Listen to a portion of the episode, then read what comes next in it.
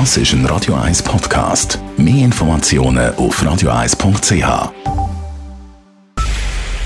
Es ist 9 Uhr. Radio 1, der Tag in 3 Minuten. Mit dem Simon Schaffer. Mit drei Kubikkilometern haben die Schweizer Gletscher in diesem Sommer so viel Eis verloren wie noch nie. Wie die Akademie der Naturwissenschaften Schweiz mitteilt, schmolzen 6 Prozent des gesamten Gletschereises in der Schweiz weg.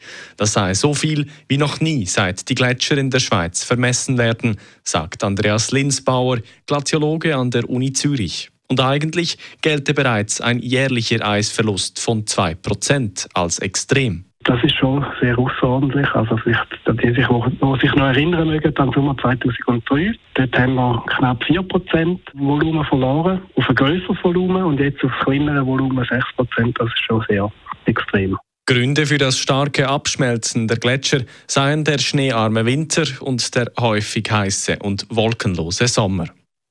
Das E-Voting-System der Post hat in einem Test 60.000 Hackerangriffe unbeschadet überstanden. Am vierwöchigen Test machten 3.400 Hackerinnen und Hacker mit. Beim sogenannten Intrusionstest hätten diese eine Anwendung angegriffen, um so allfällige Schwachstellen zu finden, schreibt die Post in einer Mitteilung. Es sei aber niemandem gelungen, in das E-Voting-System oder in die elektronische Urne einzudringen. Nun folgt noch eine unabhängige Prüfung im Auftrag des Bundes. Die Stadt Zürich will Opfer der Sozialbehörden entschädigen. Wer vor 1981 Unrecht durch die Zürcher Sozialbehörden erfahren hat, soll mit 25.000 Franken entschädigt werden.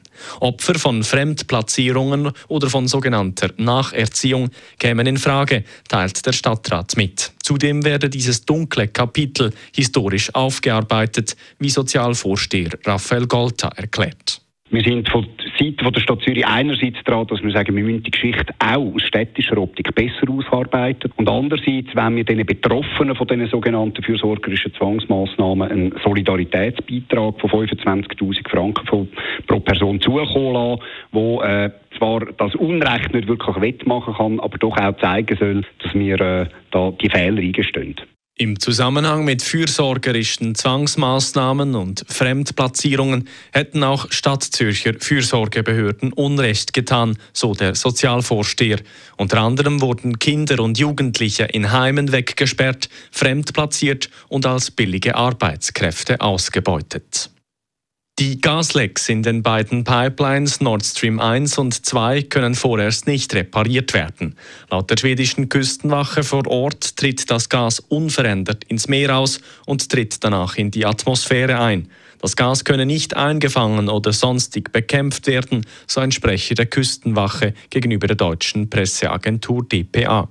Die Menge des austretenden Gases ist noch unbekannt. Auf die europäische Versorgung hat sie allerdings keine Auswirkungen, weil die Pipelines nicht in Betrieb waren. Schweden und Dänemark, in den Gebieten sich die Lecks befinden, bezichtigen mittlerweile offen Russland der Sabotage.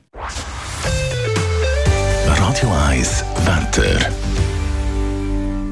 Heute Abend ist es weiterhin bedeckt und regnerisch. Der Regen sollte gegen die Nacht zu ein bisschen nachlassen. Morgen Morgen ist es dann etwa 8 Grad kalt und es gibt wieder Regengüsse und viel Wochen. Im Verlauf des Donnerstags nimmt der Regen zu. Es kann aber zwischendrin trotzdem auch mal trocknere Abschnitte und einzelne Aufhellungen geben. Die Temperaturen liegen dann etwa bei 12 Grad. Die Schneefallgrenze liegt bei 1600 Meter. Das war der Tag in 3 Minuten.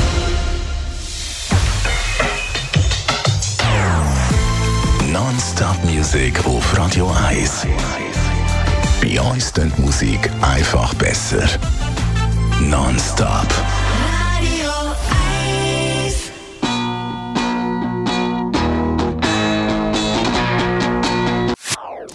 Das ist ein Radio 1 Podcast. Mehr Informationen auf radio1.ch.